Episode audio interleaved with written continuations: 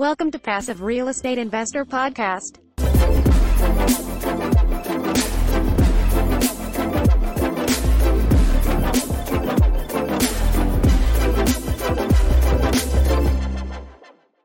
Welcome to the first episode of the Passive Real Estate Investor Podcast. I am Robert Newstead and I am your host. Today's episode is entitled The Beginning of a Journey Starts with a Step. My job will be to present real estate ideas, strategies, and opportunities so that you can focus on achieving above average risk adjusted returns over time. Before we do anything, I'd like to briefly introduce myself to those of you who may not know me. My name is Robert Newstead. I started in the real estate business unofficially around 1999 after graduating from San Jose State University in San Jose, California. I decided to work in technology full time after university, even though I felt my passions were really in real estate and finance. Looking back now, I really should have gone full time in real estate at that time. However, I also didn't fully realize all the options available to would be real estate professionals. I thought that real estate meant doing residential sales full time, and I knew that was something that I just really didn't want to do. Since I've always been a bit conservative, I did decide to work a 9 to 5 job for 4 years in technology while slowly learning the real estate trade. After taking some classes, learning more, and then ultimately doing my real estate salesperson's license in California, I decided to focus on finance and real estate full time. So, first I went and I did my California broker's license and then I went to get my MBA in Hawaii at the University of Hawaii beginning in 2003. I officially started in the real estate business at the same time in 2003. My first official job was in a boutique finance shop in Honolulu, Hawaii. The firm acted as a financial intermediary for commercial real estate loans. We were also a merchant bank where we were lending to real estate operators and we were also doing developments on the Big Island. After graduating from University of Hawaii, I decided to take a job in San Francisco, California, where I went to work for GMAC Commercial Mortgage and its successor firm, Capmark Finance, which is now Berkadia and part of the Berkshire Group. Then I went on to work for Booz Allen Hamilton and I was doing consulting for the government and for the military related to their real estate and finance projects. And then ultimately, I went over to CBRE to head up debt and equity finance in both Honolulu, Hawaii, and also in San Jose, California, prior to starting my own firm, Guardrail Finance. Guardrail Finance provides real estate investment banking services to clients and also high quality real estate investment opportunities for investors. But it's really been a dream of mine for a number of years to focus on providing both digital content and opportunities for real estate investors. Now's the time. I mean, really, if not now, then when? So now I provide content on LinkedIn, Instagram, Facebook, and YouTube as at Guardrail Finance. And in addition to providing real estate education, Guardrail Finance arranges debt financing through our varied real estate investment banking services, and we also create real estate investment opportunities for investors to co invest in with us. We arrange debt and equity financing for multifamily and commercial real estate, for real estate owners, operators, investors, and developers. And we also offer opportunities for investors to invest in real estate across various asset types and in a number of geographic locations through Guardrail Finance investments and also through our other trusted sponsors who have deals and that we co invest with. The point of going digital now is that many of my friends and family are doing better since the last economic downturn in 2009, but questions about real estate still arise, and not everyone is doing better since the downturn. Then we got hit with a pandemic, that still continues on as I'm recording this on March 29th of 2022, and now we have an unprovoked war in the Ukraine. So I decided it was time to rectify that issue of my friends and family not having access, not doing better since 2009 by offering real estate ideas, strategies, advice, and investment opportunities for our growing client base and our motivated investor base. Now, real estate takes work, but there are ways to increase both your cash flow and your net worth through real estate investing. Most people think that they should or need to invest by themselves, take out mortgages, manage properties, unplug toilets, and the like. I'm really here to tell you that investing by yourself is not really the only way to invest in real estate. In fact, many times it's not even the best way to invest.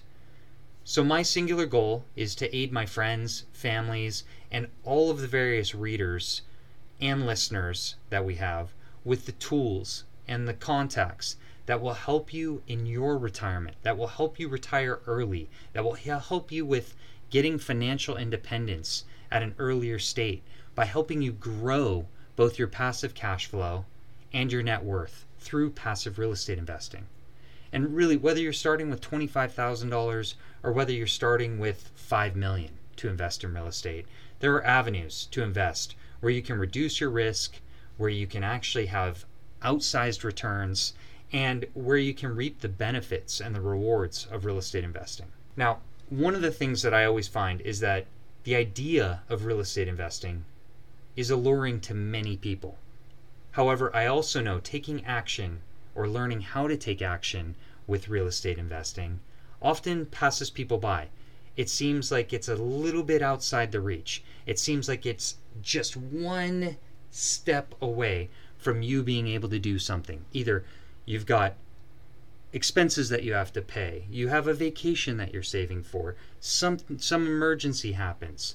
Well, I do have a singular piece of advice assuming that real estate investing is really something that you really intend to do and not just think about or dream of, that singular piece of advice is make sure that you learn, make sure that you educate yourself, do your research based on what you found and what kinds of properties you want to invest in, what geographies you want to invest in, whether you want to invest on your own or with other sponsors. But then ultimately, you have to take action. You have to get off the sidelines and you have to take action. It's not just something to talk about, it's something to do. And the more you do it, the more comfortable you get with it. But before I give you some of those ideas about how to invest, where to invest, it is beneficial for me to mention what real estate investing is not. So, real estate investing is not purchasing a primary residence. I do believe that owning your own home adds an asset to your personal balance sheet.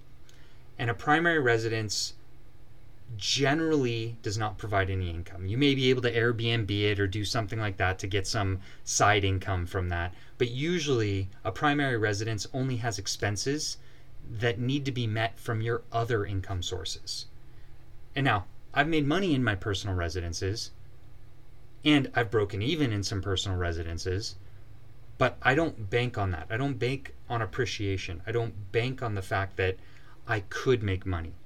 What I like to know is that I like the house, I like the area, and I can afford the cost of owning that primary residence while living comfortably. The next thing to think about is that real estate investing really is not gambling. There are risks with real estate investing. There's risks with any type of investing, but there's also risks with just keeping cash. The thing is is that real estate that produces income or has the potential to produce income in a relatively short amount of time, that's an investment. The test to know whether you're gambling or not is whether you believe the investment is really a zero sum game. Will you lose and someone else win with the real estate investments you have? Is your broker going to be making all the money? Is the seller going to be making all the money? Is it the attorneys that are going to be making all the money? If you do your due diligence, then the answer should be no, which means that you're actually taking a calculated risk. But if you don't have a clear path to making money in the investment, then you could be gambling. I truly do not gamble, and I don't recommend that our clients gamble either. I don't recommend that listeners gamble. I don't recommend that our investors gamble. I know how hard you work for your money, and you want to put that money to work to be able to get a return on that investment and ensure that you're going to get that capital back over time.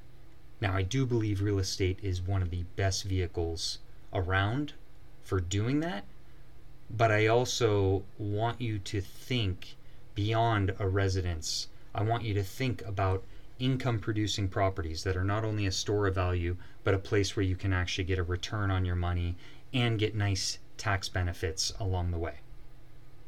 Now, another thing that real estate is not, it's not all glitz and glamour. It's easy to look at the billionaires in the real estate game from, you know, Donald Trump to Sam Zell to Donald Bren to John Sobrato to the late Paul Allen and feel like there's an element of celebrity to real estate investing. But the truth of the matter is that most real estate investors are completely off the radar.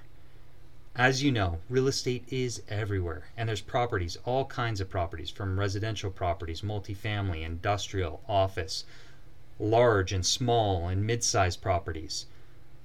Some investors start off with a lot of money, and some investors really start off with almost nothing. But the majority of real estate investors fly way below the radar you won't even know that they're really playing in the game unless you know them.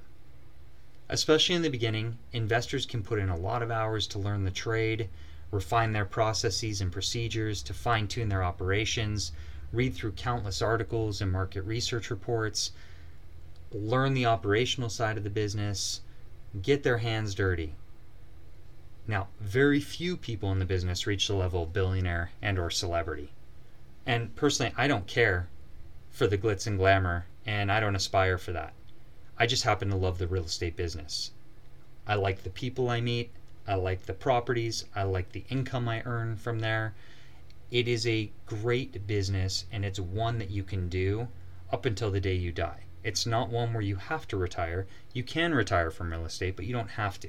The business is fun, it's rewarding, and the people in the business almost always have an interesting story about how they got to where they are in the business what they've learned along the way, what types of properties they've invested in, what mistakes they've made. Those stories are inspiring, they're unique, and they're worth taking the time to listen to. Over the years, I've heard many questions about real estate investing, especially from beginner investors, people who have never invested in anything, uh, or people who have only invested in their residential property. And those new real estate investors, or those with ambitions of being investors, always have similar concerns. They talk about not having enough capital, not having the relationships with the capital sources, meaning debt and equity, not feeling like they have enough knowledge, not knowing what types of properties to invest in, not knowing what market or markets to, to invest in, what geographies. They don't know any sponsors that they could co invest with. And so, my goal with Guardrail Finance and the Passive Real Estate Investor podcast is to show you that you can continue to increase your cash flow and grow your net worth by diversifying by asset type, by geography, and with various sponsors while leveraging the equity you have to spread your investment capital over more deals. And then you can reinvest that cash flow and those profits into new deals to continue to grow your net worth and your cash flow over time. So, I started with around $10,000 and now I am involved with over 60 investments in about 25 states in the US, and I've also been involved with investments in over 10 countries. Getting started can be overwhelming, but like I said at the beginning, the beginning of a journey starts with a step. So, my challenge for you this week is to go out and do research, learn terminology related to real estate, understand the various property types, try to learn different companies that offer market research and try to learn about different geographies and where you may have an interest investing. Doing that research will really assist you in your journey to making your first real estate investment and to continue making even more. I, I still do this research and I still am upgrading which assets I like better, which geographies I like better, which sponsors I find that are doing a better job of investing. And I'm constantly fine tuning, but I've been doing this for a long time now, and I have been honing my investment thesis and modifying my investment thesis over the last 20 years.